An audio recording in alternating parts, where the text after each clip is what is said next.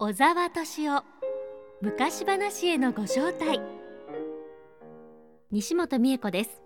全国各地で昔話大学を主催する昔話や伝説の研究者小沢敏夫先生をお迎えして素敵な昔話の世界へとリスナーの皆さんをご招待します。小沢先生よろしくお願いします。どうぞよろしく。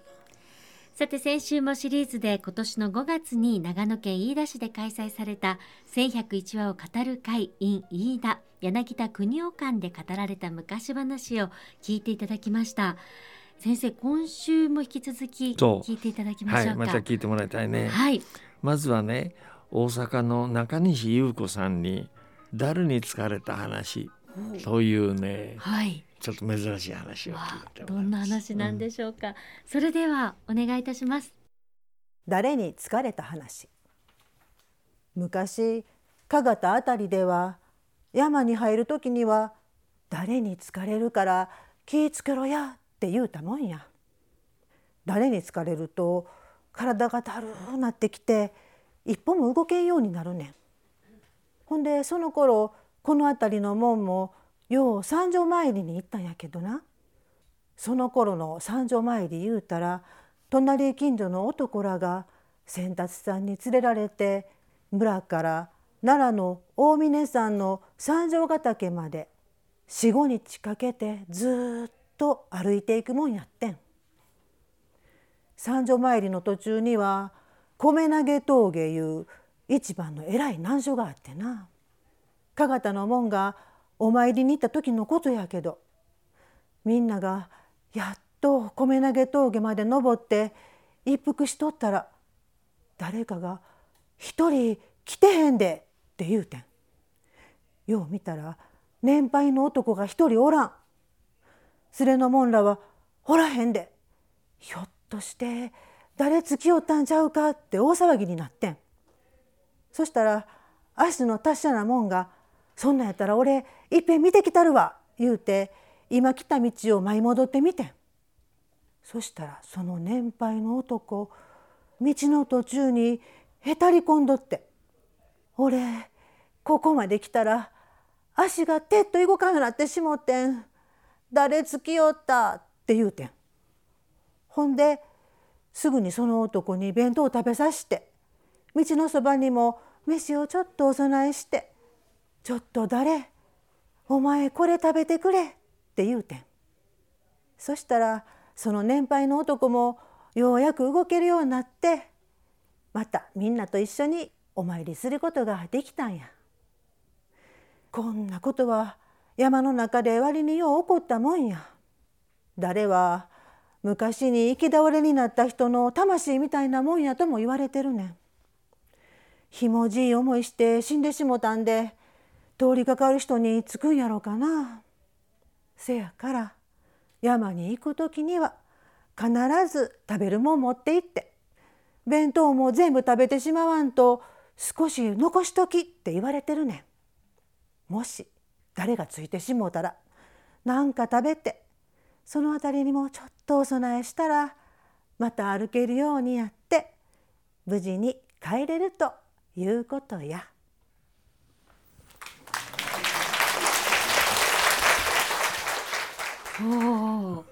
ね、はい、不思議な話だよね。そうですね、うん、これやっぱり山の中への恐ろしいことっていろいろあるわけだからね、うんはい、そういうものからこういう話が出てくるでしょうね。ちょっと教訓のような教訓のようなね。誰というのはその幽霊のようなものってですよね。そうそうそう。うん。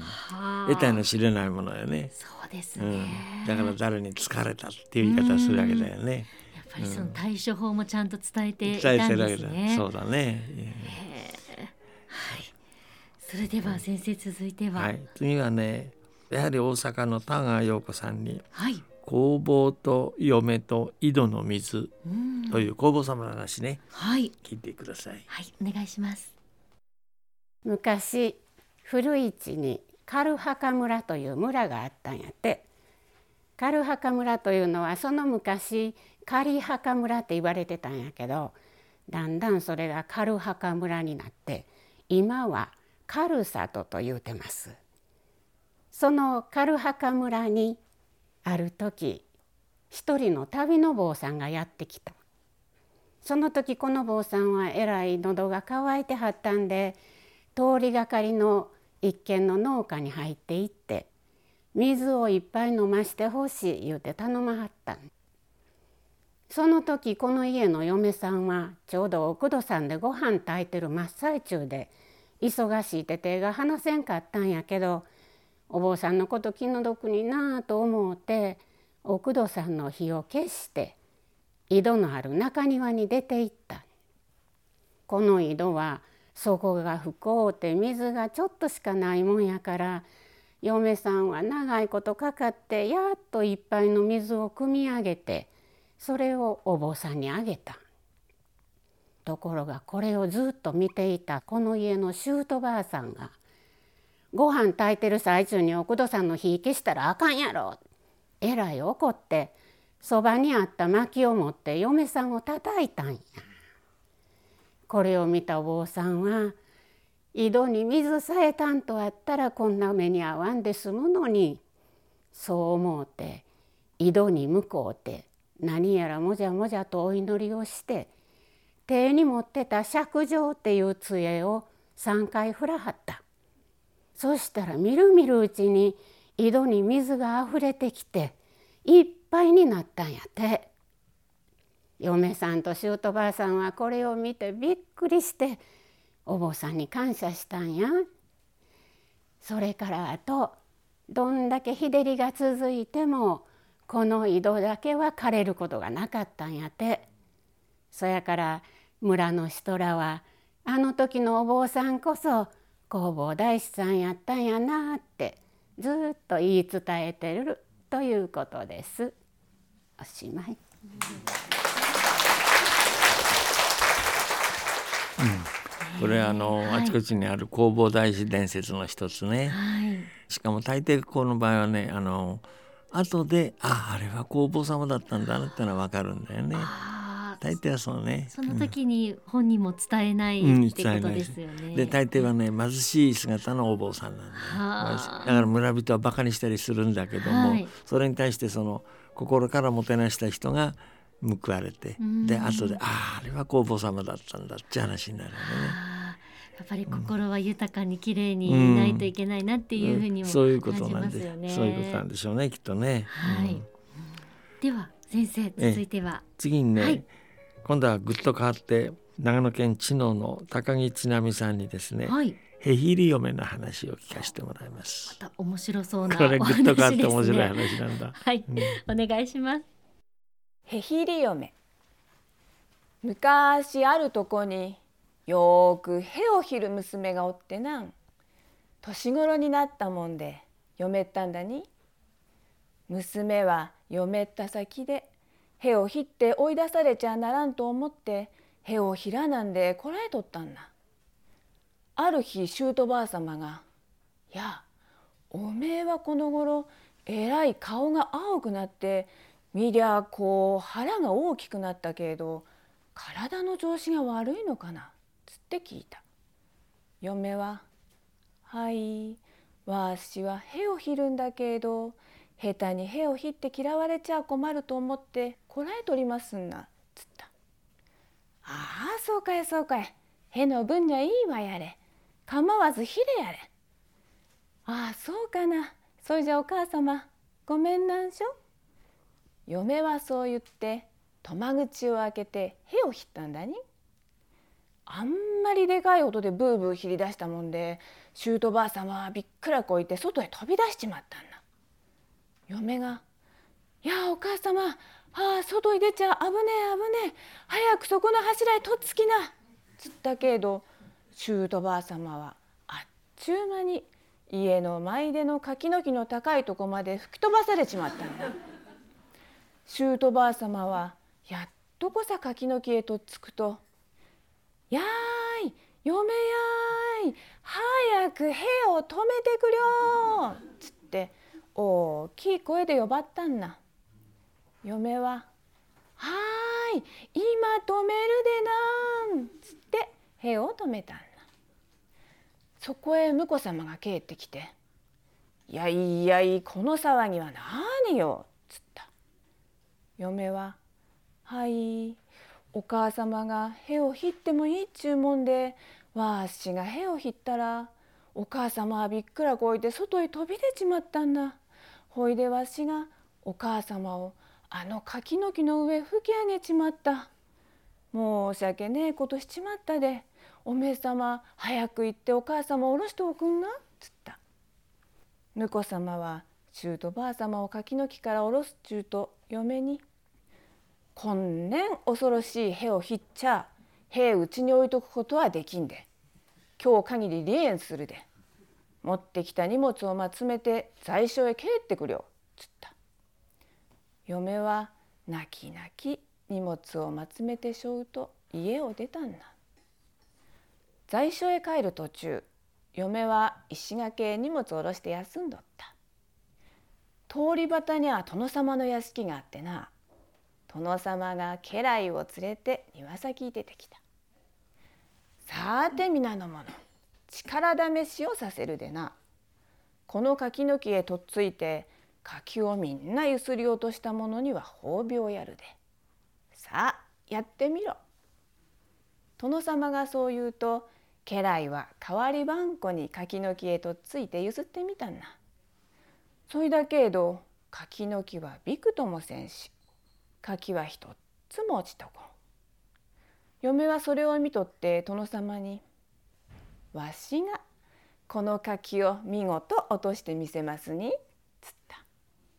殿様は「女の端くれがこの柿が落とせずか。それでもまあそう思っとるんならやってみりゃいいわ」つった「ほいじゃあわしがやりますでな皆の衆門の中へ入っとってくれよ。嫁はそう言って着物の裾をぐらっとまくってその柿の毛へケツっぺたを向けてへをブーブーひり出したんだ。そのうちに柿の木がゆすれてきてな柿はみるみるうちにみんな落ちちまったんだ。殿様は見事見事つって嫁を褒めた。こうしてああこりゃあ大した女だわ。この女をうちで抱えておりゃ敵が攻めてきた時には敵を吹き飛ばしてくれるらよ。と思ってな嫁に「さあ今日からお前を召し抱えるでこの屋敷におってくれよ」つって嫁を召し抱えたんだ。ほいだけど殿様は「この辺りで屁を切られても困るでな」と思って「屁が出たくなったらあの山に登って隣の殿の領分へ向けて屁を切ってくれよ」っ つった。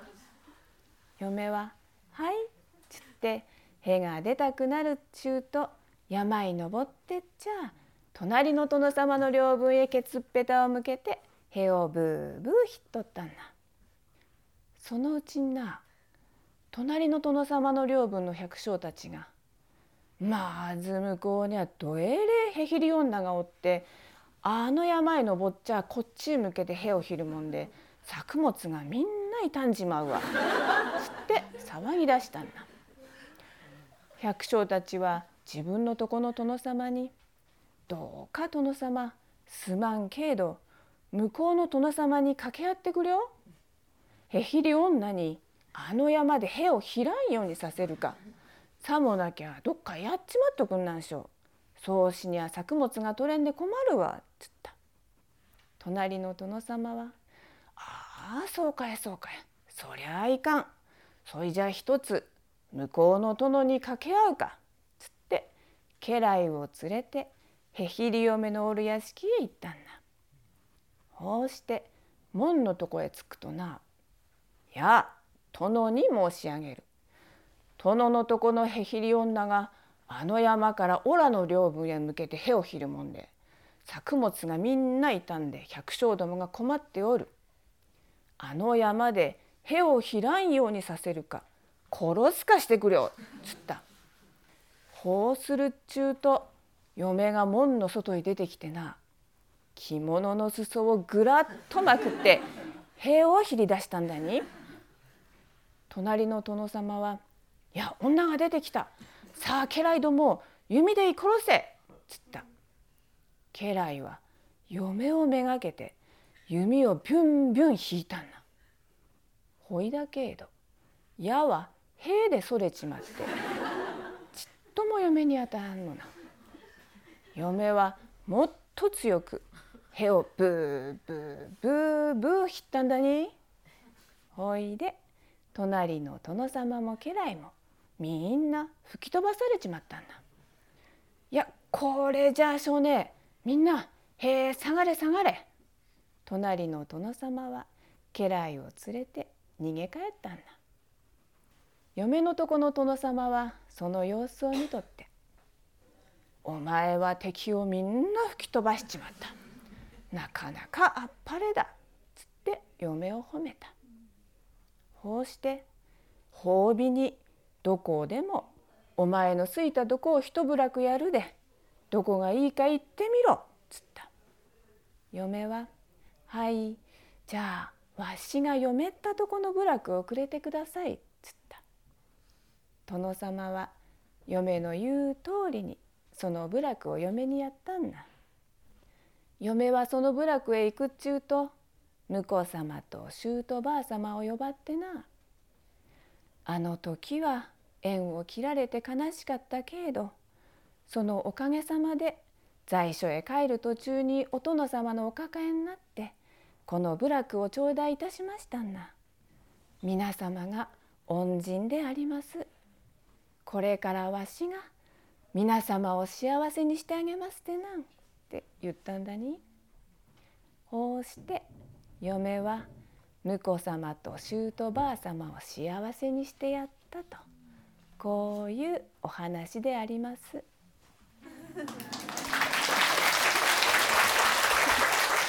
ヘヒリウムの話ってね日本中にあるんだけどこれは変わってるよね。ねでも素晴らしい、うん、あっぱれなお嫁さんですね。本当ねスケールのでかい話でね。そうですよね。うん敵を追い払うためにヘヒリ嫁を雇うとかね。ね面白いね。面白いですね。うん、結構長いお話でしたよね。話ね。本格的なね。ねこれおそらくねあの、はい、まあヘヒリ嫁の話は日本中にあるんだけどね。はい、この辺りの長野県かな稲谷かそっちの方の話好きのさ、はい、嘘っ話の好きな語り手おじいちゃんがね。うんと拡大してこういう話にしたんだろうね。ああそうなんですかね。うんうん、だと思うよ、うん。みんな楽しんで聞いたでしょうね。でしょうね。大笑いしながら聞いたでしょうね。そうですね。今日まで1101話を語る会 in 飯田柳田国夫館で語られた昔話を聞いていただきましたが先生今日でみんなのお話を聞いていただいたんですよね。そういうことですね、最初にお話したようにね僕にとってこの柳田国夫館というのは柳田国先生に初めてお目にかかった僕が若い時にね、はい、初めてお目にかかった思い出の建物なもんだからね、はいそこでこの計画をしたわけですよね。こうやって日本中の方々からいろんな土地の言葉で聞いていただいて柳田邦先生もきっと喜んでくださってると思うんだよね。えー、そうでしょうね、うん、特に最後のあのヘイリオムの話じゃね 先生もね笑いに困ってんじゃないかと思って思いながら聞いてたんだけどね。本当に楽しく、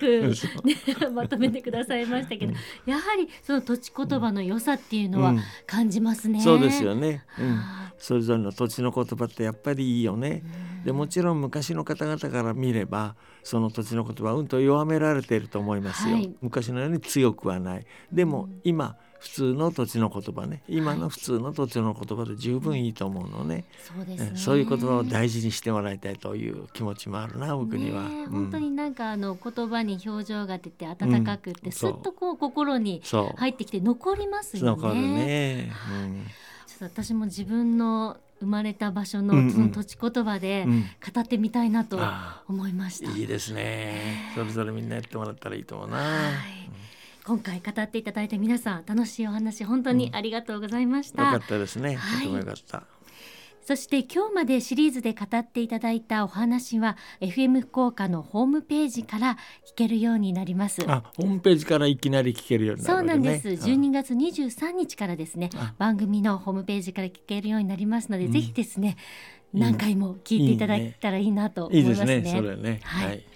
では小沢先生来週は今年最後の放送になります。あそうですね、はい、もうそうだね。年の暮れなんだよね。そうですね、うん、早いですね。早いですね。来週はどんなお話になりますか、うん、あのね年の瀬の話ってまた日本にいろいろあるもんでね、はい、そういうお話を聞いていただこうと思います。楽しみにしています、はい、小沢先生ありがとうございました。どうもありがと